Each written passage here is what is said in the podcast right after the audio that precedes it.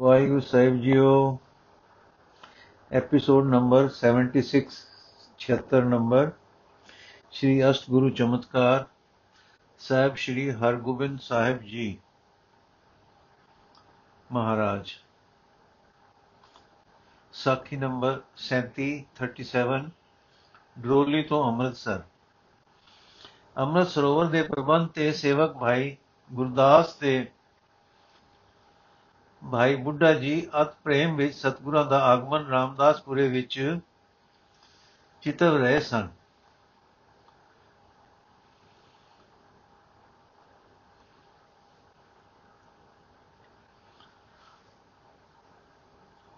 ਸ਼ਹਿਰ ਦੇ ਲੋਕ ਉਦਾਸ ਹੋ ਰਹੇ ਸਨ। ਸੰਗਤਾਂ ਵਿਸਾਖੀ ਦਾ ਦਰਸ਼ਨ ਤਾਂ ਕਰ ਆਈਆਂ, ਪਰ ਅੰਮ੍ਰਿਤਸਰ ਦਰਸ਼ਨਾਂ ਦੀ ਸੁਖੈਨਤਾ ਸਭ ਨੂੰ ਭਾ ਰਹੀ ਸੀ। ਸੋ ਬਾਬਾ ਬੁੱਢਾ ਜੀ ਤੇ ਭਾਈ ਗੁਰਦਾਸ ਜੀ ਨੇ ਰਹਿਰਾਸ ਦੇ ਭੋਗ ਮਗਰੋਂ ਅਰਦਾਸ ਕੀਤੀ ਕਿ ਸਾਰੀ ਸੰਗਤ ਸ਼ਬਦ ਕੀਰਤਨ ਕਰਦੀ ਸ੍ਰੀ ਹਰਮੰਦਰ ਜੀ ਦੀ ਰੋਜ਼ ਪਰਕਰਮਾ ਕਰਿਆ ਕਰੇ ਤੇ ਇਸ ਭਾਵਨਾ ਨਾਲ ਕਰਿਆ ਕਰੇ ਜੋ ਗੁਰੂ ਜੀ ਅੰਦਰ ਵਿਰਾਜਮਾਨ ਹਨ। ਅਸੀਂ ਪਰਕਰਮਾ ਕਰਕੇ ਮਹਾਰਾਜ ਜੀ ਨੂੰ ਕੀਰਤਨ ਭੇਟ ਕਰ ਰਹੇ ਹਾਂ। ਸੋ ਸਾਡੇ ਇਸ ਪ੍ਰੇਮ ਦੀ ਖਿੱਚ ਸਤਿਗੁਰਾਂ ਨੂੰ ਇੱਥੇ ਲੈ ਆਵੇਗੀ। ਸ੍ਰੀ ਦਰਬਾਰ ਸਾਹਿਬ ਵਿੱਚ ਇਹ ਗੱਲ ਆਰੰਭ ਹੋ ਗਈ। ਇਹ ਦਿਨ ਜੇਠ ਦੀ ਇਕਾदशी ਦਾ ਸੀ। ਇੱਧਰ ਤਾਂ ਸਤ, ਸੰਗਤਾਂ ਐਉਂ ਆਰਾਧਨਾ ਵਿੱਚ ਲੱਗੀਆਂ, ਉਧਰ ਸਤਿਗੁਰੂ ਜੀ ਆਪਣੇ ਸਤਨਾਮ ਦੇ ਝੰਡੇ ਜੁਲਾ ਰਹੇ ਸਨ। ਸਾਈਂ ਦਾਸ ਨਾਲ ਸਤਸੰਗ ਤੇ, ਦੇ ਗੂੜੇ ਵੇਦ ਖੋਲ, ਖੁੱਲਦੇ ਸਨ, ਖੁੱਲਦੇ ਹਨ। ਉਹ ਰੱਬ ਬੰਦੇ ਦੇ ਪੂਰਨ ਗਿਆਨਵਾਨ ਵੀ ਹੋ ਗਏ ਤੇ ਦਿਵ ਦ੍ਰਿਸ਼ ਵੀ ਹੋ ਆਈਓ ਨੇ ਇੱਕ ਦਿਨ ਗੁਰੂ ਜੀ ਆਪਣੀ ਰੱਬੀ ਨੀਂਦ ਵਿੱਚ ਟਿਕ ਰਹੇ ਸੇ। ਕਿਸੇ ਸਿੱਖ ਨੂੰ ਸਮੁੰਦਰ ਵਿੱਚ ਭੀੜ ਆ ਪਈ, ਭੀੜਾ ਆ ਪਈ। ਉਸਨੇ ਸਤਿਗੁਰਾਂ ਦੀ ਆਰਾਧਨਾ ਕੀਤੀ। ਉਸ ਸਮਾਧੀ ਵਿੱਚ ਉਹ ਅਰਦਾਸ ਸਤਿਗੁਰਾਂ ਅੱਗੇ ਆਈ ਤੇ ਆਪ ਨੇ ਉਸ ਦੀ ਸਹਾਇਤਾ ਕਰਕੇ ਔਕੜ ਦੂਰ ਕੀਤੀ। ਇਸ ਵੇਲੇ ਭਾਈ ਸਾਈਂ ਦਾਸ ਜੀ ਪਾਸ ਬੈਠੇ ਸੇ। ਇਹ ਸਾਰੀ ਘਟਨਾ ਉਹਨਾਂ ਦੀ ਦ੍ਰਿਸ਼ਟੀ ਅੱਗੋਂ ਦੀ ਲੰਘ ਗਈ। ਇਸ ਪ੍ਰਕਾਰ ਦੀ ਦਿਵ ਦ੍ਰਿਸ਼ ਸੁੱਤੇ ਸੁਭਾਵ ਸਾਈਂ ਦਾਸ ਨੂੰ ਪ੍ਰਾਪਤ ਹੋ ਗਈ ਸੀ। ਸਤਿਗੁਰੂ ਜੀ ਹੁਣ ਉਦਾਸ ਬੋਲੀਆਂ ਕਦੇ-ਕਦੇ ਲੱਗ ਪਏ ਉਚਾਰਨ। ਮਲਿਆਗਰ ਦੀ ਸੁਗੰਧਤ ਪੌਣ ਇੱਕ ਥਾਂ ਕਿਵੇਂ ਟਿੱਕੇ? ਇਸਨੇ ਉਪਕਾਰ ਕਰਨ ਟੁਰਨਾ ਹੀ ਹੋਇਆ, ਸੋ ਟੁਰਨੇ ਦੇ ਬਚਨ ਹੋਣ ਲੱਗੇ। ਇੱਕ ਦਿਨ ਸੁਦਾ ਸਰੋਵਰ ਦੇ ਪ੍ਰੇਮੀਆਂ ਵੱਲੋਂ ਭਾਈ ਬੁੱਢਾ ਜੀ ਤੇ ਭਾਈ ਗੁਰਦਾਸ ਜੀ ਦੀ ਪੱਤਰਿਕਾ ਆਈ। ਇਹ ਵਾਚ ਕੇ ਸਤਿਗੁਰਾਂ ਨੇ ਉੱਤਰ ਦਿੱਤਾ ਕਿ ਜਾਓ, ਪਤਾ ਦਿਓ ਕਿ ਹੁਣੇ ਆਏ। ਉਧਰ ਤਾਂ ਖੁਸ਼ੀਆਂ ਦੇ ਪਰਖਦ ਉੱਡ ਕੇ ਆਪਣੇ ਇਧਰ ਦਿਲ ਤਰਬਾਂ ਉਦਾਸੀਆਂ ਦੀਆਂ ਸੁਰਾਂ ਨਾਲ ਖਰਾਰ ਖਰਾ ਉਠੀਆਂ। ਪਰ ਹੁਕਮੀ ਬੰਦਿਆਂ ਨੇ ਹੁਕਮ ਪਰ ਟੁਰਨਾ ਸੀ, ਸੋ ਹੁਕਮੀ ਦੇ ਹੁਕਮ ਵਿੱਚ ਸੁਰ ਮੇਲ ਲਈ। ਹੁਣ ਟੁਰਨੇ ਦਾ ਦਿਨ ਆਇਆ, ਸਤਗੁਰੂ ਜੀ ਵਿਦਾ ਹੋ ਰਹੇ ਹਨ। ਪ੍ਰੇਮੀ ਪ੍ਰੇਮ ਵਿੱਚ ਦਰਵ ਹੋ ਰਹੇ ਹਨ। ਬਿਰੇ ਦੇ ਭਾਵ ਅੰਦਰ ਲੱਗ ਰਹੇ ਹਨ। ਰਜ਼ਾ ਦੀਆਂ ਸੁਰਾਂ ਛਿੜ ਰਹੀਆਂ ਹਨ। ਪਿਆਰ ਤੇ ਵਿਚਾਰ ਦਾ ਸੰਗਮ ਹੋ ਰਿਹਾ ਹੈ। ਭਾਵ ਤੇ ਰਜ਼ਾ ਦੀ ਸਤਵੰ, ਸਤਵੰਨੀ ਪੀਂਗ ਪੈ ਰਹੀ ਹੈ। ਸਤਿਗੁਰੂ ਪਿਆਰ ਦਿੰਦੇ ਹਨ, ਦਿਲਾਸੇ ਦਿੰਦੇ ਹਨ, ਉੱਚੇ ਉੱਚੇ ਵਾਕ ਕਰਦੇ ਹਨ। ਇਹ ਵਰਦਾਨ ਬਖਸ਼ ਰਹੇ ਹਨ। ਅਬ ਤੁਮ ਸਦ ਹੀ ਸੰਗ ਹਮਾਰੇ। ਨਹੀਂ ਕਰੈ ਨਿਜ ਤੇ ਕਬ ਨਿਆਰੇ। ਜਨਮ ਮਰਨ ਕੋ ਮਿਟਿਓ ਸੰਦੇਹੂ।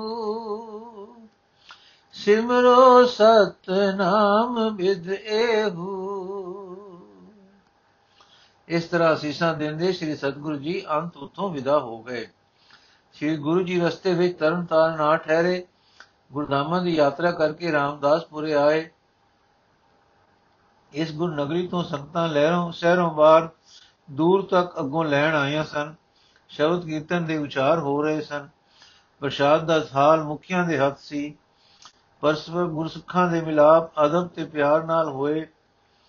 ਫਿਰ ਇਕੱਠੇ ਸ੍ਰੀ ਹਰਮੰਦਰ ਸਾਹਿਬ ਜੀ ਆਏ ਤੇ ਯਾਤਰਾ ਕੀਤੀ। ਅਕਾਲ ਤਖਤ ਦੀਵਾਨ ਲਾਇਆ, ਸਾਰੀ ਸੰਗਤ ਨੂੰ ਮਿਲੇ। ਫਿਰ ਆਪਣੇ ਘਰ ਜੋ ਗੁਰੂ ਬਾਜ਼ਾਰ ਦੇ ਲਾਗੇ ਹੁਣ ਤੱਕ ਗੁਰੂ ਕੇ ਮਹਿਲ ਨਾਮ ਦਾ ਮੰਦਰ ਹੈ, ਆਪਣੇ ਤੇ ਆਰਾਮ ਕੀਤਾ।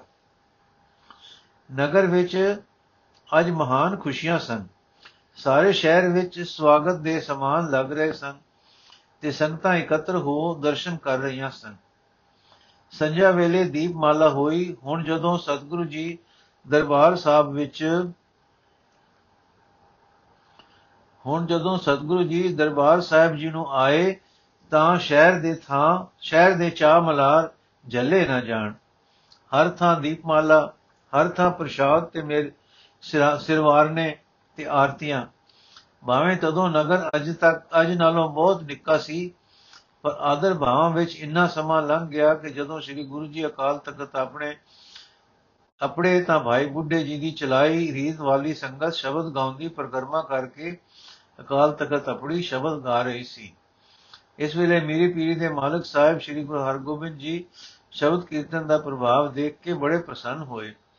ਚੌਕੀ ਸਾਹਿਬ ਨਾਮ ਬਖਸ਼ਿਆ ਤੇ ਵਰ ਦਿੱਤਾ ਕਿ ਇਹ ਸ਼ੁਭ ਰੀਤ ਸਦਾ ਜਾਰੀ ਰਹੇ।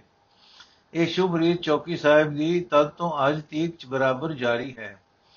ਪੁਰਾਤਨ ਸਿੰਘਾਂ ਤੋਂ ਅਸੀਂ ਸੁਣਦੇ ਰਹੇ ਹਾਂ ਕਿ ਸ੍ਰੀ ਗੁਰੂ ਹਰਗੋਬਿੰਦ ਸਾਹਿਬ ਜੀ ਦੀ ਜੀ ਦਾ ਵਰ ਹੈ ਕਿ ਜਦ ਚੌਕੀ ਸਾਹਿਬ ਅਕਾਲ ਤਖਤ ਸਾਹਿਬ ਪੌੜੀਆਂ ਕਰੇਗੀ, ਪਹੁੰਚਿਆ ਕਰੇਗੀ, ਉਸ ਵੇਲੇ ਸਾਡਾ ਪ੍ਰਭਾਵ ਇਉਂ ਹੋਵੇਗਾ ਜਿਵੇਂ ਅਸੀਂ ਵਿੱਚ ਸ਼ਾਮਲ ਆ ਹੋਏ ਹਾਂ।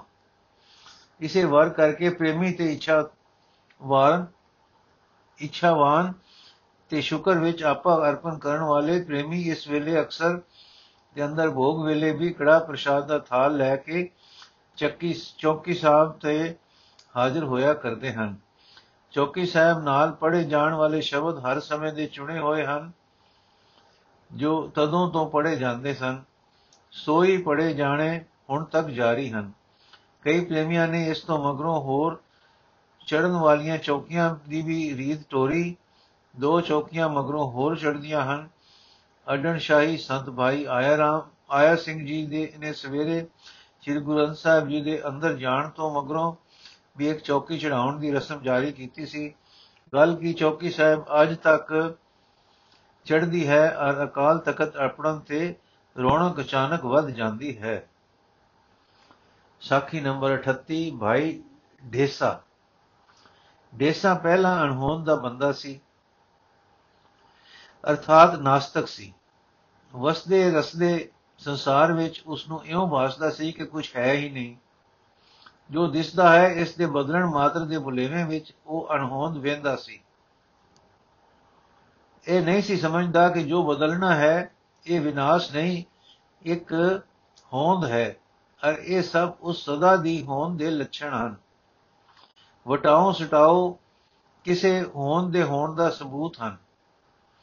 ਅਣਹੋਂਦ ਦਾ ਨਹੀਂ, ਪਰ ਉਸ ਦੀ ਅਕਲ ਇਸ ਪੁੱਠੇ ਪਾਸੇ ਪਈ ਹੋਈ ਸੀ। ਉਂਝ ਉਸ ਦੀ ਅਕਲ ਚਤੁਰ ਸੀ। ਉਸ ਦੀ ਚਤੁਰਾਈ ਨੂੰ ਭਾਈ ਸਾਈਂ ਦਾਸ ਜੀ ਦੀ ਉਚੇਰੀ ਤੇ ਉਜਲ ਚਤੁਰਾਈ ਨੇ ਜੋ ਸੱਚ ਦੀ ਟੇਕ ਵਾਲੀ ਸੀ, ਜਿੱਤ ਲਿਆ ਸੀ। ਉਸ ਦੀ ਅਕਲ ਨੂੰ ਜੋ ਸਖਣਪਣ, ਸਖਣਾਪਣ ਵੇਖ ਰਹੀ ਸੀ, ਭਾਈ ਜੀ ਨੇ ਭਰਿਆਪਣ ਦਿਖਾ ਦਿੱਤਾ ਸੀ। ਫਿਰ ਉਸ ਦੀ ਰਹਿਣੀ ਵਿੱਚ ਭਲੇ ਸੁਭਾਅ ਦੇ ਸੇਵਾ ਦੇ, ਭਲੀ ਕਰਨੀ ਆਦਿਕ ਦੇ ਦਵਾ दारू ਲਾ ਕੇ ਉਸ ਵਿੱਚ ਸੰਜਮ ਤੇ ਨੇਕੀ ਵਸਾਈ ਸੀ। ਦੇਸਾ ਤਾਂ ਸਮਝਦਾ ਸੀ ਕਿ ਮੈਂ ਪੂਰਨ ਹੋ ਚੱਲਿਆ ਹਾਂ। ਪਰ ਭਾਈ ਜੀ ਜਾਣਦੇ ਸੀ ਕਿ ਅਜੇ ਦੇਸਾ ਸਤਸੰਗ ਦੇ ਬਹਿਰੰਗ ਰੰਗਾਂ ਵਿੱਚ ਆਇਆ ਹੈ। ਅਜੇ ਤਾਂ ਗੁਣ ਪੈਦਾ ਹੋ ਰਹੇ ਹਨ, ਕਿਉਂਕਿ ਵਿਣ ਗੁਣ ਕੀਤੇ ਭਗਤ ਨਾ ਹੋਏ। ਗੁਣ ਆਉਣ ਤਾਂ ਭਗਤੀ ਹੋਵੇ ਤੇ ਗੁਣ ਸਾਰੇ ਰੱਬ ਦੇ ਵਿੱਚ ਹੋਣ ਰੱਬ ਵਿੱਚ ਹਨ।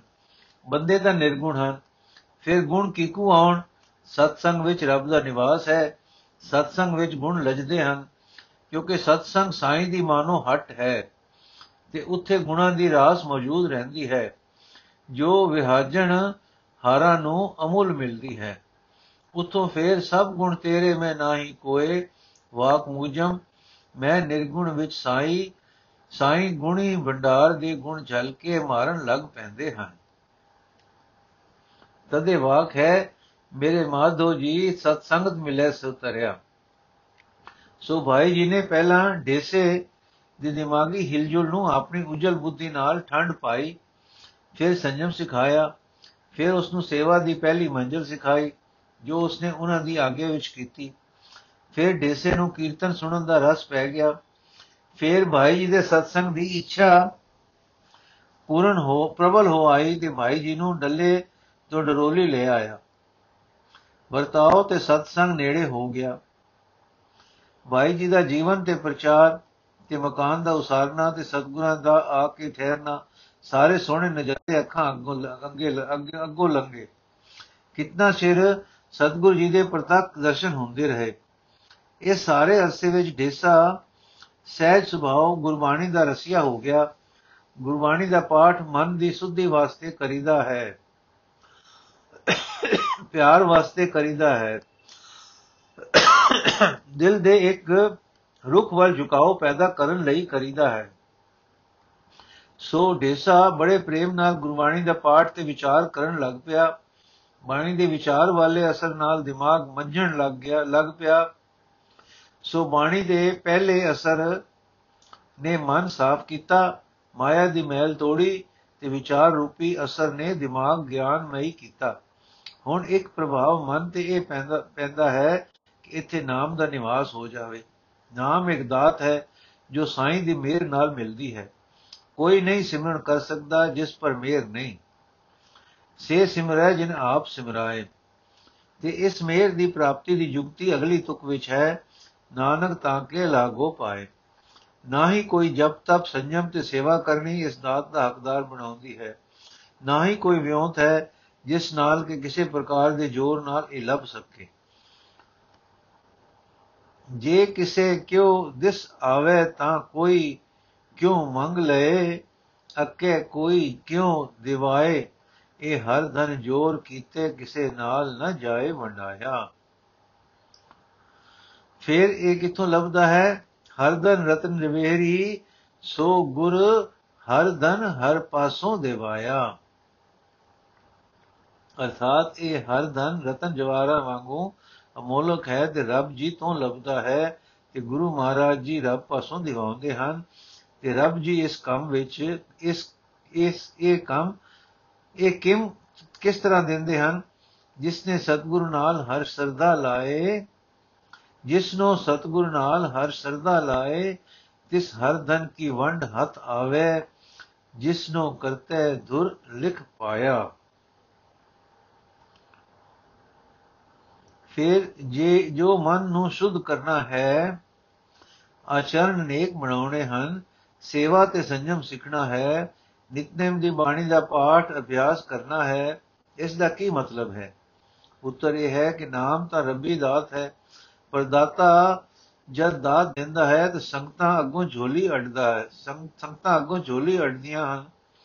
ਸੋਈ ਸੁਭ ਗਣਾ ਦਾ ਧਾਰਨਾ ਸੇਵਾ ਤੇ ਬਾਣੀ ਦਾ ਅਭਿਆਸ ਕਰਨਾ ਕੁਝ ਇਸੇ ਤਰ੍ਹਾਂ ਦੀ ਇੱਕ ਤਿਆਰੀ ਹੈ। ਇਸ ਨਾਲ ਮਨ ਸ਼ੁੱਧ ਹੋ ਕੇ ਸਾਈਂ ਦੇ ਦਰ ਝੋਲੀ ਵਾਂਗ ਵੜਿਆ ਜਾਂਦਾ ਹੈ। ਜਦੋਂ ਫਿਰ ਦਾਤ ਮਿਲਦੀ ਹੈ ਤੇ ਝੋਲੀ ਦੇ ਵਿੱਚ ਪੈਂਦੀ ਹੈ। ਭਾਈ ਸਾਈਂ ਦਾਸ ਨੇ ਦੇਸੇ ਨੂੰ ਅਣਹੋਂਦ ਦੇ ਭਾਵ ਦੇ ਹਨੇਰੇ ਵਿੱਚੋਂ ਕੱਢ ਕੇ ਟੋਟੇ ਤੇ ਸ਼ੂਨਤਾ ਦੇ ਅੰਦਰ ਵਾਪਰ ਰਹੇ ਅਸਰ ਤੋਂ ਸਾਫ਼ ਕਰਕੇ ਤੇ ਸ਼ੁਭ ਗੁਣਾ ਵਿੱਚ ਸ਼ੁੱਧ ਮਨ ਕਰਕੇ ਸਤਗੁਰਾਂ ਵੱਲੋਂ ਹਰਦਨ ਦੀ ਦਾਤ ਦਿਵਾਏ ਜਾਣ ਲਈ ਤਿਆਰ ਕਰ ਰੱਖਿਆ ਸੀ। ਡਰੋਲੀ ਨਿਵਾਸ ਦੇ ਦਿਨਾਂ ਵਿੱਚ ਆਪ ਸਤਗੁਰੂ ਜੀ ਇੱਕ ਦਿਹਾੜੇ ਬਾਅਦ ਸ਼ਿਕਾਰ ਤੋਂ ਆਏ, ਕਿਸੇ ਖੂਹ ਤੇ ਬੈਠੇ ਸਨ ਕਿ ਢੇਸਾ ਸਾਰੇ ਸਿੱਖਾਂ ਤੋਂ ਪਹਿਲਾਂ ਆਪਣ ਪਿਆ। ਗੁਰੂ ਜੀ ਨੂੰ ਪਿਆਸ ਲੱਗ ਰਹੀ ਸੀ। ਢੇਸੇ ਨੇ ਦੌੜ ਕੇ ਖੂਹ ਤੋਂ ਜਲ ਆਂਦਾ ਤੇ ਛਕਾਇਆ। ਸਤਗੁਰੂ ਜੀ ਨੇ ਇੱਕ ਤਿਰਛੀ ਨਿਗਾਹ ਨਾਲ ਵੇਖਿਆ, ਫਿਰ ਬੋਲੇ, ਤੇਰਾ ਨਾਮ ਢੇਸਾ ਜੀਓ ਦਾਸ ਦਾ ਨਾਮ ਢੇਸਾ ਸਤਗੁਰੀ ਅਜੇ ਵੇਲਾ ਨਹੀਂ ਆਇਆ। ਇਹ ਸੁਣ ਕੇ ਢੇਸਾ ਪੈਰਾਂ ਤੇ ਡਹਿ ਪਿਆ ਤੇ ਬੋਲਿਆ, ਦਾ ਡਠਣੀ ਬਖਸ਼ੀ ਰੱਖਣੀ। ਸਤਗੁਰੂ ਜੀ, ਹਾਂ, ਪਰ ਉਹ ਅਜੇ ਉਹ ਵੇਲਾ ਨਹੀਂ। ਇਹ ਗੱਲ ਬੀਤ ਗਈ ਢੇਸੇ ਨੇ ਸਾਈਂ ਦਾਸ ਨੂੰ ਦੱਸਿਆ। ਉਹਨਾਂ ਆਖਿਆ ਢੇਸਿਆ ਤੂੰ ਭਲੀ ਮੰਗ ਮੰਗੀ, ਦਾ ਡਠਣੀ ਮਿਲੀ ਰਹੇ, ਸਾਡੇ ਲਈ ਤਾਂ ਇਹੋ ਬਸ ਹੈ। ਢੇਸਾ ਪਰ ਭਾਈ ਸਾਹਿਬ ਜੀ, ਜੇ ਮੈਂ ਉਸ ਵੇਲੇ ਮੰਗਿਆ, ਕੁਛ ਨਹੀਂ ਸੀ। ਇਹ ਮੈਂ ਬੇਅਦਬੀ ਸਮਝੀ ਸੀ, ਜਿਸ ਦੇ ਕਰਨੋਂ ਡਰਦਾ ਸੀ। ਭਾਈ ਜੀ, ਤੁਸੀਂ ਭਲਾ ਕੀਤਾ, ਪਰ ਉਹ ਸ਼ਹਿਨशाह ਆਪੇ ਡਠਣ ਟੁੱਟਣ ਲੱਗਾ ਸੀ ਤੇ ਤੂੰ ਸਮਝ ਟੁੱਟ ਪਿਆ ਹੈ। ਹੁਣ ਤਾਂ ਸਮੇਂ ਦੀ ਗੱਲ ਰਹਿ ਗਈ ਏ, ਦਾਤ ਮਿਲਣੀ ਤਾਂ ਨਿਸ਼ਚੈ ਹੋ ਗਈ ਹੈ। ਅਜੇ ਵੇਲਾ ਨਹੀਂ ਆਇਆ ਇਸ ਦਾ ਅਰਥ ਹੈ ਕਿ ਦਾਤ ਤਾਂ ਜ਼ਰੂਰ ਮਿਲਣੀ ਹੈ, ਪਰ ਅਜੇ ਸਮਾਂ ਨਹੀਂ ਆਇਆ।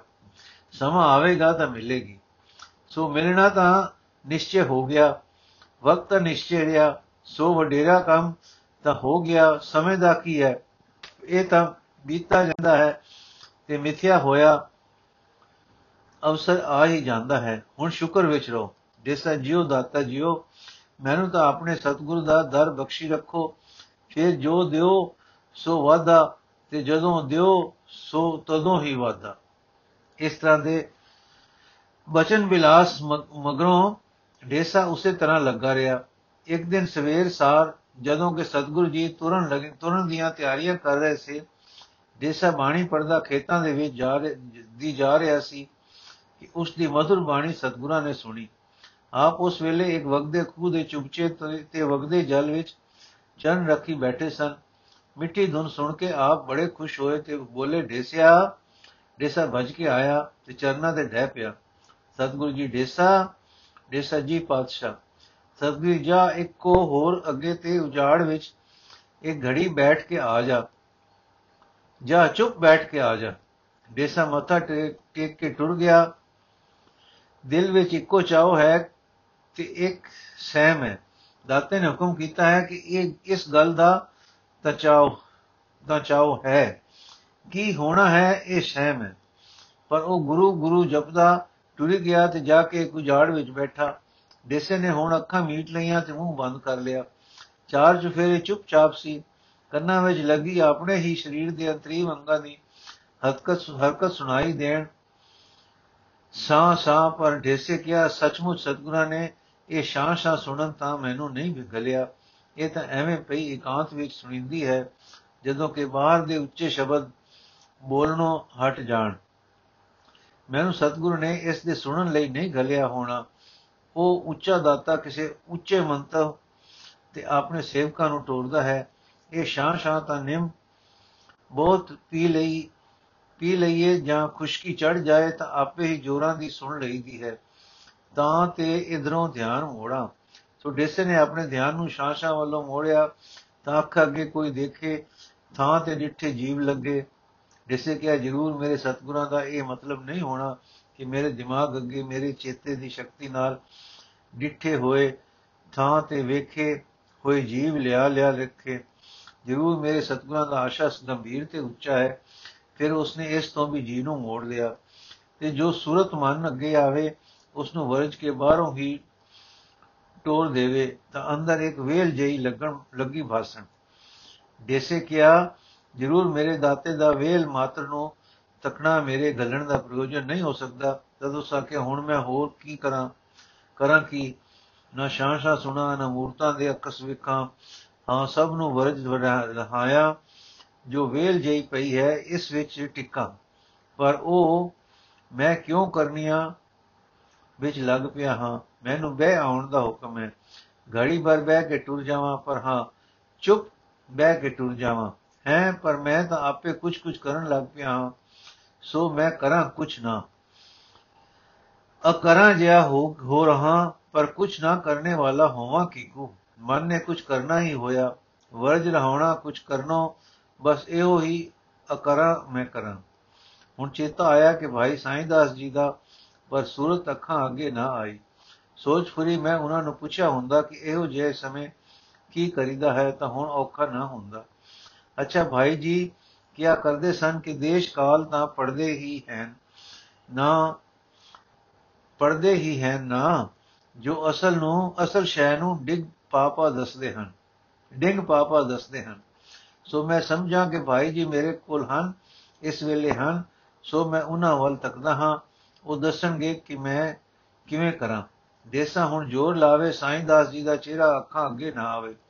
ਹੋਰ ਜਗਤ ਦੇ ਦੇਖੇ ਸੁਣੇ ਆਪਣੇ ਪਰਾਏ ਵੈਰੀ ਸੱਜਣ ਤਪੇ ਅੱਖਾਂ ਅੱਗੇ ਝਲਕੇ ਮਾਰਨ, ਪਰ ਗੁਰਮੁਖ ਦਾ ਚਿਹਰਾ ਨਜ਼ਰੀ ਨਾ ਆਵੇ। ਫਿਰ ਜ਼ੋਰ ਲਾਇਆ, ਪਰ ਗੁਰਮੁਖ ਦਾ ਧਿਆਨ ਨਾ ਆਇਆ। ਖਿਆਲ ਤਾਂ ਸਾਰਾ ਸਾਈਂ ਦਾਸ ਵੱਲ ਲੱਗ ਗਿਆ, ਪਰ ਸੂਰਤ ਨਾ ਦਿਸੀ।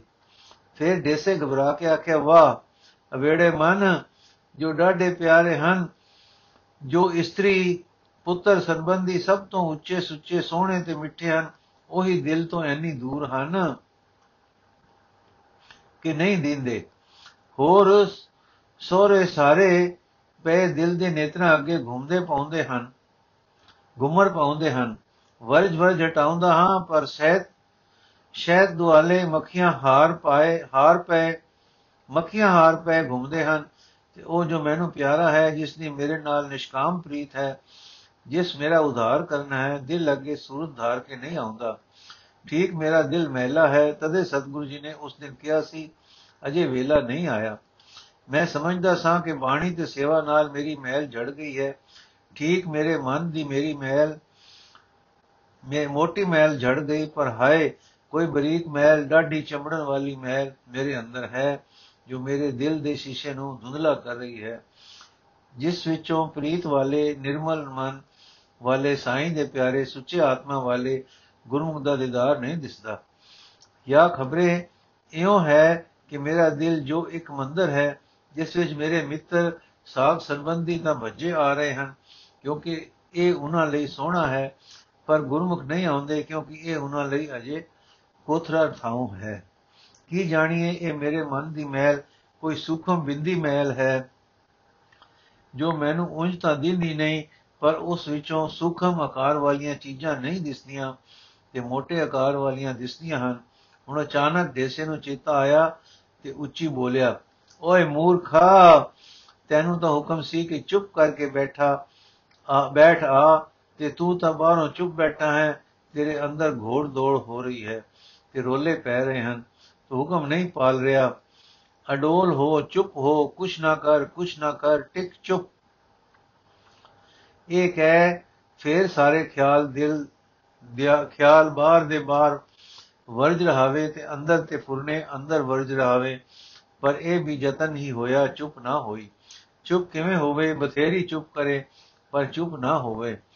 ਸੋਚ ਫੇਰ ਆਪ ਹੋਵੇ। ਸੋਚ ਸੋਚੇ ਤਾਂ ਕੋਈ ਸੋਚ, ਅਸੋਚ ਵਿੱਚ ਨਾ ਲੈ ਜਾਵੇ। ਉਹ ਤਾਂ ਸੋਚ ਦੀ ਗੰਢ ਸਗੋਂ ਖੁੱਲ ਪਵੇ। ਸੋ ਰਤਾ ਅੰਦਰ ਵੇਲ ਜਈ ਬਾਸ ਕੇ ਢੇਸਾ ਜਾ। ਜਾਂ ਤਾਂ ਸੋਚ ਵਿੱਚ ਪੈ ਜਾਵੇ, ਜਾਂ ਅਸੋਚ ਦੇ ਤਰਲੇ ਵਿੱਚ ਪੈ ਜਾਵੇ। ਤਾਂ ਫਿਰ ਸੋਚੇ ਕਿ ਹੁਣ ਚੁੱਪ ਹੈ। ਇਹੋ ਵੇਲੀ, ਵਿਹਲ ਜਿਹੀ ਚੁੱਪ ਹੈ। ਇਹ ਚੁੱਪ ਫਿਰ ਹੈ ਚੁੱਪ ਭਾਸੇ। ਹਾਂ, ਇਹ ਭਾਸੇ ਕਿ ਇਹ ਚੁੱਪ ਦਾ ਤਰਲਾ ਹੈ। ਫਿਰ ਆਕੇ ਮਨਾ, ਹੁਕਮ ਸੀ, ਚੁੱਪ ਬੈਠ, ਤੂੰ ਕਿਉਂ ਤਰਲੇ ਵਿੱਚ ਹੈ? ਚੁੱਪ ਬੈਠ ਪਰ ਜਦ ਚੁੱਪ ਬੈਠੇ, ਤਰਲੇ ਛੱਡੇ, ਤਾਂ ਸੋਚ ਆਪ ਹੋਵੇ। ਜੇ ਸੋਚ ਨੂੰ ਬਾਹਰ ਕੱਢੇ, ਤਾਂ ਉਹ ਚੁੱਪ ਦਾ ਤਰਲਾ ਬਣ ਜਾਵੇ, ਚੁੱਪ ਨਾ ਬਣੇ। ਉਹ ਘੜੀ ਮੁੱਕਣ ਤੇ ਆ ਗਾ ਰਹੇ ਸੀ। ਦੇਸੇ ਕਿਹਾ, ਅੱਜ ਫੇਰ ਸਤਗੁਰਾਂ ਨੇ ਕਹਿਣਾ ਹੈ, ਅਜੇ ਵੇਲਾ ਨਹੀਂ ਆਇਆ। ਹਾਂ, ਜੇ ਆਖਣਗੇ, ਤਾਂ ਸੱਚ ਆਖਣਗੇ। ਦੇਖੋ, ਮੈਂ ਇੱਕ ਘੜੀ ਕੀ ਇੱਕ ਪਲ ਚੁੱਪ ਨਹੀਂ ਬੈਠ ਸਕਦਾ। ਸੱਚ ਹੀ ਕਹਿਣ, ਕਹਿਣਗੇ ਕਹਿਣਗੇ ਨਾ, ਹਾਏ ਕਿਵੇਂ ਚਰਨੀ ਲਾਈ ਰੱਖਣ, ਕਿਤੇ ਸਤਗੁਰ ਦੇ ਦਰੋਂ ਧੱਕਾ ਨਾ ਮਿਲ ਜਾਵੇ। ਨਹੀਂ ਨਹੀਂ, ਉਹ ਖਿਆਲ ਹਨ, ਉਹ ਦਿਆਲੂ ਹਨ, ਧੱਕਾ ਨਹੀਂ ਦੇਣਗੇ। ਇਹ ਕਹਿਣਗੇ, ਅਜੇ ਵੇਲਾ ਨਹੀਂ ਆਇਆ। ਓਹੋ ਉਹ ਓਹੋ ਫਿਰ ਮੈਂ ਸੋਚੀ ਪੈ ਗਿਆ। ਸੋਚ ਮਨ ਦਾ ਸੁਭਾਅ ਹੈ। ਜੇ ਨਹੀਂ ਛੁੱਟਦਾ, ਪਰ ਨਹੀਂ ਛੁੱਟਦਾ। ਦੇਸਿਆ ਚੁੱਪ ਕਰ, ਸਤਗੁਰ ਦੇ ਪਿਆਰੇ ਮੁਖੜੇ ਵੱਲ ਧਿਆਨ ਕਰ। ਹੁਣ ਨਾ ਚੁੱਪ ਹੁੰਦੀ ਹੈ ਤੇ ਨਾ ਸੋਚ ਹਟਦੀ ਹੈ। ਹੁਣ ਉਹਨਾਂ ਪਿਆਰੇ ਨੈਣਾ ਵੱਲ ਤੱਕ ਬਸ ਇੱਥੇ ਟਿਕ ਜਾ। ਇਹੋ ਚੁੱਪ ਤੇ ਇਹੋ ਸੋਚ ਰੱਖ ਲੈ। ਨਾ ਸਹੀ ਚੁੱਪ ਤੇ ਨਾ ਸਹੀ ਅਸੋਚ। ਪੇਸ਼ ਜੇ ਇਸ ਮਨ ਅੱਗੇ ਨਾ ਆ ਜਾਂਦੀ ਹੋਈ। ਹੁਣ ਦੇਸੇ ਟੇਕ ਲਾਈ ਤੇ ਲੱਗਾ ਸਤਗੁਰਾਂ ਦੀ ਚੰਨ ਮੁਖ ਨੂੰ ਅੱਗੇ ਅੱਖਾਂ ਅੱਗੇ ਟਿਕਾਉਣ। ਪਰ ਉਹ ਚੇਤਾ ਹੀ ਵਿਸਰ ਗਿਆ। ਖਿਆਲ ਮਾਲਕ ਜੀ ਵੱਲ ਜਾਵੇ ਪਰ ਧਿਆਨ ਕੋਈ ਨਾ ਬੁਝੇ। ਦਰਸ਼ਨ ਕੋਈ ਨਾ ਹੋਣ। ਦੇਸਾ ਜੋਰ ਲਾ ਥੱਕਾ, ਪਰ ਜੋਰ ਤੇ ਜੋਰ ਨਾ ਸੁਰਤੀ ਗਿਆਨ ਵਿਚਾਰ। ਜੋਰ ਦੀ ਪੇਸ਼ ਨਾ ਗਈ, ਫਿਰ ਨਿਰਾਸ਼ ਹੋ ਕੇ ਰੋ ਪਿਆ। ਹਾਏ, ਮੈਂ ਮੂਰਖ, ਜਿਸਨੇ ਕਦੀ ਵਰੇ ਹਾਮੇ ਬਣੀ ਬੰਨੇ ਰੱਖੇ ਕਿ ਕੁਝ ਹੈ ਹੀ ਨਹੀਂ ਤੇ ਮੇਰੀ ਅਕਲ ਮੁਕੰਮਲ ਹੈ। ਅੱਜ ਮੈਂ ਇੰਨਾ ਬੇਬਸ ਬੱਚੇ ਵਰਗਾ ਹੋ ਰਿਹਾ ਹਾਂ ਕਿ ਮੈਂ ਆਪਣੇ ਆਪ ਨੂੰ ਚੁੱਪ ਨਹੀਂ ਰੱਖ ਸਕਦਾ। ਆਪਣੇ ਮਾਲਕ ਦਾ ਮੂੰਹ ਨਹੀਂ ਤੱਕ ਸਕਦਾ। ਆਪਣੇ ਆਪ ਨੂੰ ਚੁੱਪ ਨਹੀਂ ਰੱਖ ਸਕਦਾ। ਓਏ ਢੋਜੇਸਿਆ ਸੋਰਿਆ ਗੁਰਮੁਖ ਦਾ ਦਰਸ਼ਨ ਤੈਨੂੰ ਨਹੀਂ ਹੋ ਸਕਿਆ ਤੇ ਗੁਰੂ ਦਾ ਦੀਦਾਰ ਕਿੱਕੂ ਹੋਵੇ? ਜਿੱਥੇ ਗੁਰਮੁਖ ਪੈਰ ਨਹੀਂ ਪਾਉਂਦੇ, ਉੱਥੇ ਗੁਰੂ ਕਿਵੇਂ ਪਾਉਂਦਾ ਹੈ? ਅੱਜ ਪਤਾ ਲੱਗਾ ਮੈਂ ਮੂਰਖ ਹਾਂ, ਸਭ ਜਾਣਕਾਂ ਸੜ ਗਈਆਂ। ਤ੍ਰਿਸ਼ਨਾ ਭੁੱਖ ਤਾਂ ਮੇਰੀ ਘੱਟੀ ਸੀ, ਪਰ ਕੀ ਘੱਟੀ? ਕੋਈ ਤ੍ਰਿਸ਼ਨਾ ਹੈ? ਤੇ ਪਈਆਂ ਸੂਰਤਾਂ, ਮੂਰਤਾਂ, ਥਾਵਾਂ ਤੇ ਨਕਸ਼ੇ ਤੇ ਸੰਕਲਪ ਅੱਖਾਂ ਅੱਗੇ ਦਬਾ ਦਬ ਆ ਰਹੇ ਹਨ। ਅਚੁੱਪ ਅਭੁਖ ਅਭੁਖ ਹੋ ਕੇ, ਚੁੱਪ ਹੋ ਕੇ ਅਭੁਖ ਹੋ ਕੇ, ਚੁੱਪ ਹੋ ਕੇ ਮੈਥੋਂ ਇੱਕ ਘੜੀ ਨਾ ਬਹਿ ਬਹਿ ਹੋਇਆ। ਇਸ ਘੜੀ ਵਿੱਚ ਹੁਕਮ ਬਜਾ ਲਿਆਉਣ ਲਈ ਮੈਂ ਸਾਰੀਆਂ ਸਿਆਣਪਾਂ ਖਰਚ ਕੀਤੀਆਂ, ਪਰ ਹਾਏ ਢੇਸਿਆ, ਤੇਰੀ ਕਾਈ ਪੇਸ਼ ਨਾ ਚੱਲੀ। ਇੱਕ ਗੱਲ, ਇੱਕ ਸਿਆਣਪ ਦੀ ਵੀ ਕੋਈ ਗੱਲ ਨਾ ਚੱਲੀ। ਵੇਖ ਦਾਤੇ ਦਾ ਹੁਕਮ ਨਾ ਮੰਨ ਹੋਇਆ। ਘੜੀ ਰੱਬ ਜਾਣੇ ਬੀਤ ਹੀ ਗਈ ਹੋ ਮੈਂ ਕੀ ਮੂੰਹ ਦੇਸਾਂ? ਮੈਂ ਅੜਮਨ, ਹੁਕਮ ਅਦੂਲ ਮੂਰਖ। ਹਾਏ, ਮੈਂ ਕੀ ਮੂੰਹ ਦੇਸਾਂ? ਹੁਣ ਕੀ ਕਰਾਂ? ਉੱਠ ਚੱਲਾ। ਦਾਤਾ ਜੀ ਉਡੀਕਦੇ ਹੋਣਗੇ। ਉਹ ਪੁੱਛਣਗੇ, ਬਹਿ ਆਇਆ ਹੈ? ਮੈਂ ਕਹਾਂਗਾ, ਹਾਂ ਜੀ। ਉਹ ਕਹਿਣਗੇ, ਚੁੱਪ ਬਹਿ ਆਇਆ ਹੈ? ਤਾਂ ਕਿਕੂ ਕਹਾਂਗਾ, ਹਾਂ ਜੀ। ਮੈਂ ਜੀਵ ਦੀ ਚੁੱਪ ਧਾਰੀ। ਕੰਨਾਂ ਦੀ ਸ਼ਾਂਸਾ ਸੁਣ ਕੇ ਉਸ ਵੱਲੋਂ ਚੁੱਪ ਧਾਰੀ। ਮੈਂ ਸੋਚਾਂ ਸੋਚਣ ਦਾ ਯਤਨ ਕੀਤਾ। ਮੈਂ ਸੋਚਾਂ ਸੋਚ ਕੇ ਕੋਈ ਪੇਸ਼ ਚਲਾਉਣ ਵਾਲੀ ਸੋਚ ਸੋਚਣ ਦਾ ਜ਼ੋਰ ਲਾਇਆ। ਲੱਖ ਸਿਆਣਪ ਸੋਚੀ ਪੇਸ਼ ਨਾ ਗਈ, ਪਰ ਨਾ ਗਈ। ਮੈਂ ਅਸੋਚ ਤੇ ਚੁੱਪ ਹੋਣ ਦਾ ਤਰਲਾ ਲਾਇਆ, ਪਰ ਅੰਦਰਲਾ ਨਾ ਚੁੱਪ ਹੋਇਆ। ਆਖਸਾਂ, ਕੀ ਜੀ ਬਹਿ ਆਇਆ ਹਾਂ, ਪਰ ਚੁੱਪ ਨਹੀਂ ਹੋ ਸਕੀ। ਇਉਂ ਸੋਚਦਿਆਂ ਢੇਸੇ ਨੂੰ ਗੱਚ ਭਰ ਆਇਆ। ਸੀ ਨੈਣਾ ਤੋਂ ਅਸਰੂ ਨਿਕਲ ਨਿਕਲ ਰਹੇ ਸਨ। ਹਾਏ, ਮੈਂ ਨਚੀਜ, ਹਾਏ, ਮੈਂ ਕੁਛ ਨਾ। ਇਸ ਤਰ੍ਹਾਂ ਦੇ ਗੱਚ ਵਿੱਚ ਆਪੇ ਤੋਂ ਬੇਆਪੇ ਜੇ ਵਿੱਚ ਵਿਰਾਗ ਆ ਗਿਆ। ਅਚਾਨਕ ਇੱਕ ਛਿਨ ਆਈ, ਇੱਕ ਜਲਕਾਰਾ ਵੱਜਾ, ਇੱਕ ਅੱਖ ਚਮਕਾਰ ਦਾ ਸਮਾਂ ਲੰਘਿਆ ਕਿ ਢੇਸੇ ਨੂੰ ਸਤਗੁਰ ਜੀ ਦੇ ਖੂਹ ਪਰ ਬੈਠੇ ਜਲ ਵੀ, ਜਲ ਦੀ ਆੜ ਵਿੱਚ ਰੱਖੇ ਚਰਨ ਕਮਲ ਦਿਸ ਪਏ। ਆਵਾਜ਼ ਆਈ, ਕਹੋ ਵਾਹਿਗੁਰੂ। ਢੇਸੇ ਨੇ, ਦੇ ਲੂ ਲੂ ਵਿੱਚੋਂ ਵਾਹਿਗੁਰੂ ਨਿਕਲ ਗਿਆ। ਢੇਸਾ ਬੇਸੁੱਧ ਸੀ, ਹੁਣ ਸੁਧ ਆਈ ਤੇ ਜੀਵ ਕਹਿ ਰਹੀ ਸੀ, ਵਾਹਿਗੁਰੂ। ਲੂਆਂ ਵਿੱਚ ਇੱਕ ਜਰਰਾਟ ਛਿੜ ਗਈ ਸੀ, ਨੈਣਾ ਵਿੱਚ ਇੱਕ ਠੰਡ ਵਾਪਰ ਰਹੀ ਸੀ, ਸਰੀਰ ਵਿੱਚ ਹਲਕਾਪਨ ਸੀ। ਅੰਦਰ ਬਾਹਰ ਇੱਕ ਮੱਧਮ ਮੱਧਮ ਸਵਾਦ ਜਿਹਾ ਸੀ। ਜੀਭ ਪਰ ਇੱਕ ਰਸ ਸੀ ਤੇ ਜੀਭ ਹਿਲ ਰਹੀ ਸੀ ਤੇ ਕਹਿ ਰਹੀ ਸੀ, ਵਾਹਿਗੁਰੂ। ਦੇਸੇ ਨੇ ਬੋਲੋ ਜੀ, ਵਾਹਿਗੁਰੂ, ਰੋਜ਼ ਸੁਣਿਆ ਸੀ। ਆਪ ਵੀ ਕਈ ਵਾਰੀ ਸ਼੍ਰੀ ਵਾਹਿਗੁਰੂ ਕਿਹਾ ਸੀ, ਪਰ ਇਹ ਵਾਹਿਗੁਰੂ ਕਦੇ ਨਹੀਂ ਕਿਹਾ ਸੀ, ਜਿਸ ਦਾ ਕਿ ਇਹ ਅਸਰ ਹੈ। ਹਾਂ, ਉਸਨੇ ਅੱਜ ਇਹ ਅਨੋਖਾ ਵਾਹਿਗੁਰੂ ਸੁਣਿਆ ਸੀ। ਸੁਣਿਆ, ਜੀ ਹਾਂ, ਸਤਿਗੁਰੂ ਨੇ ਵਾਹਿਗੁਰੂ ਕਹਿੰਦਿਆਂ ਸੁਣਿਆ, ਸਤਿਗੁਰੂ ਨੂੰ ਵਾਹਿਗੁਰੂ ਕਹਿੰਦੇ ਸੁਣਿਆ, ਫੇਰ ਸੁਣਨ ਨੂੰ ਜੋ ਉਤਾਵਲਾ ਹੋਇਆ ਤਾਂ ਅੱਖ ਖੁੱਲੀ, ਛੇਤੀ ਜੋ ਅੱਖ ਖੁੱਲੀ ਤਾਂ ਉੱਤੇ ਸਤਿਗੁਰੂ ਜੀ ਕੋਈ ਨਹੀਂ ਸੇ, ਦੇਸਾ ਸੀ ਇਕੱਲਾ ਤੇ ਦੇਸੇ ਦੀ ਜੀਬ ਤੇ ਸੀ ਵਾਹਿਗੁਰੂ, ਪਰ ਜੀਬ ਹੁਣ ਰਸ ਵਾਲੀ ਹੋ ਰਹੀ ਸੀ। ਇਹ ਕਹਿ, ਕੀ ਸੀ? ਇਹ ਕਹਿ ਰਹੀ ਸੀ, ਇਹ ਕੀ ਸੀ? ਦੇਸਾ ਨਹੀਂ ਸਮਝ ਸਕਿਆ ਪਰ ਉਹ ਇੱਕ ਸਵਾਦ ਵਿੱਚ ਸੀ ਕਦੇ ਇੱਕ ਨਾ ਪ੍ਰਤੀਤ ਕੀਤੇ ਸੁਖ ਵਿੱਚ ਸੀ। ਹੁਣ ਘੜੀਆਂ ਵੱਧ ਬੀਤ ਗਿਆ, ਜਾਪਦਾ ਸੀ, ਢੇਸਾ ਉਠਿਆ, ਉੱਠੇ ਕੌਣ? ਪਰ ਹੁਕਮ ਯਾਦ ਸੀ, ਸੋ ਉੱਠਣਾ ਪਿਆ, ਉੱਠਿਆ ਤੇ ਟੁਰ ਪਿਆ। ਅੰਦਰ ਇੱਕ ਨਾਮ ਦੀ ਹੋਂਦ ਦਾ, ਹੋਂਦ ਜਾਂ ਧੁਨ ਵਸਦੀ ਹੈ, ਇੱਕ ਜਾਗਰਤ ਭਾਸਤੀ ਹੈ, ਇੱਕ ਸਵਾਦ ਭਾਸਦਾ ਹੈ ਅਰ ਸਿਮਰਨ ਵਾਹਿਗੁਰੂ ਦਾ ਜਾਰੀ ਹੈ। ਇਉਂ ਢੇਸਾ ਸਨੇ ਸਨੇ ਰਸ ਮਤਾ ਨੈਣ ਅਲਸਾਇਆ ਟੁਰੀ ਆਇਆ। ਅੱਗੇ ਖੂਹ ਤੇ ਦਾਤਾ ਜੀ ਕੋਈ ਨਹੀਂ ਸਨ। ਉਹ ਉੱਥੋਂ ਜਾ ਚੁੱਕੇ ਸਨ। ਢੇਸੇ ਨੂੰ ਹੁਣ ਪਿਆਰ ਦੀ ਖਿੱਚ ਦਾ ਤੁਣਕਾ ਤਾਂ ਵੱਜਾ ਪਰ ਘਬਰਾ ਨਹੀਂ ਹੋਇਆ। ਫਿਰ ਡੇਰੇ ਆਇਆ, ਸਤਗੁਰੂ ਜੀ ਉੱਥੇ ਵੀ ਨਹੀਂ ਸਨ। ਹੁਣ ਹੋਰ ਪਿਆਰ ਦੀ ਖਿੱਚ ਵੱਜੀ, ਪਰ ਘਬਰਾ ਨਹੀਂ ਪਿਆ। ਦੇਸਾ ਹੁਣ ਸਾਈਂ ਦਾਸ ਦੇ ਘਰ ਆਇਆ। ਅੰਦਰ ਗਿਆ ਤਾਂ ਦਾਤਾ ਜੀ ਪਲੰਗ ਤੇ ਬੈਠੇ ਸਨ। ਰਾਮੋ ਪੱਖਾ ਕਰ ਰਹੇ ਸੀ ਤੇ ਸਾਈਂ ਦਾਸ ਜੀ ਚਰਨਾ ਪਾਸ ਬੈਠੇ ਸਨ। ਸਤਗੁਰੂ ਜੀ ਹੱਸ ਕੇ ਬੋਲੇ, ਡੇਸਿਆ, ਚੁੱਪ ਬੈਠ ਆਇਆ ਹੈ। ਡੇਸਾ ਚੰਨਾ ਨਾਲ ਲਿਪਟ ਗਿਆ, ਰੋ ਪਿਆ ਤੇ ਬੋਲਿਆ, ਸੱਚਿਆ, ਮੈਂ ਮੂਰਖ ਮੈਂ ਮੂਰਖ ਮੈਂ ਮੂਰਖ। ਸਤਗੁਰੂ ਜੀ ਸੁਣਾ, ਚੁੱਪ ਬੈਠੋ ਕਿ ਨਾ ਜੈਸਾ ਇਹ ਤਨ ਤੱਕ। ਭੋਕਣਾ ਚੁੱਪ ਨਹੀਂ ਬੈਣ ਦਿੰਦਾ, ਤੇਰੀ ਮਿਹਰ ਤੇਰੇ ਚਰਨਾਂ ਤੋਂ ਬਲਿਹਾਰ। ਤੂੰ ਕੋਈ ਝਲਕਾ ਮਾਰਿਆ, ਕੋਈ ਜਵਲਾ ਪਾਇ ਹੋਈ, ਕਿ ਕੋਈ ਚਮਕਾਰਾ ਦਿੱਤਾ ਹੀ ਮੈਨੂੰ ਕੁਝ ਪਤਾ ਨਹੀਂ ਲੱਗਾ। ਸਤਗੁਰੂ ਜੀ ਕੁਝ ਹੋਇਆ ਸੀ? ਦੇਸਾ ਪਾਤਸ਼ਾਹ ਹਮ ਰੁਲਤੇ ਫਿਰਤੇ ਕੋਈ ਬਾਤ ਨਾ ਪੁੱਛਤਾ ਗੁਰ ਸਤਗੁਰ ਸੰਗ ਕੀਰੇ ਹਮ ਥਾਪੇ। ਸਤਗੁਰੂ ਜੀ ਕੁਝ ਸੁਣਿਆ, ਡਿੱਠਾ ਸਮਝਿਆ ਦੇਸਾ ਸੁਣਿਆ, ਆਪਣੇ ਸਰੀਰ ਦੀ ਸ਼ਾਂ ਸ਼ਾਂ ਡਿੱਠਾ ਆਪਣੇ ਪਰਾਏ ਮਿੱਤਰ ਵੈਰੀਆਂ ਦੀਆਂ ਤਸਵੀਰਾਂ ਦੇ ਨਕਸ਼ੇ। ਨਾ ਡਿੱਠਾ ਪਰ ਨਾ ਡਿੱਠਾ ਦੇਖਣ ਯੋਗ, ਨਾ ਸੁਣਿਆ ਪਰ ਨਾ ਸੁਣਿਆ ਸੁਣਨੇ ਯੋਗ ਸਤਗੁਰ ਫਿਰ ਖਾਲੀ ਆਇਆ, ਜਿਹਾ ਗਿਆ ਤਿਹਾ ਜੈਸਾ ਖਾਲੀ ਗਿਆ ਪਾਤਸ਼ਾਹ, ਭਰਿਆ ਆਇਆ ਹਾਂ। ਤੂੰ ਮੇਰ ਕੀਤੀ, ਕੋਈ ਛਿਨ ਆਈ।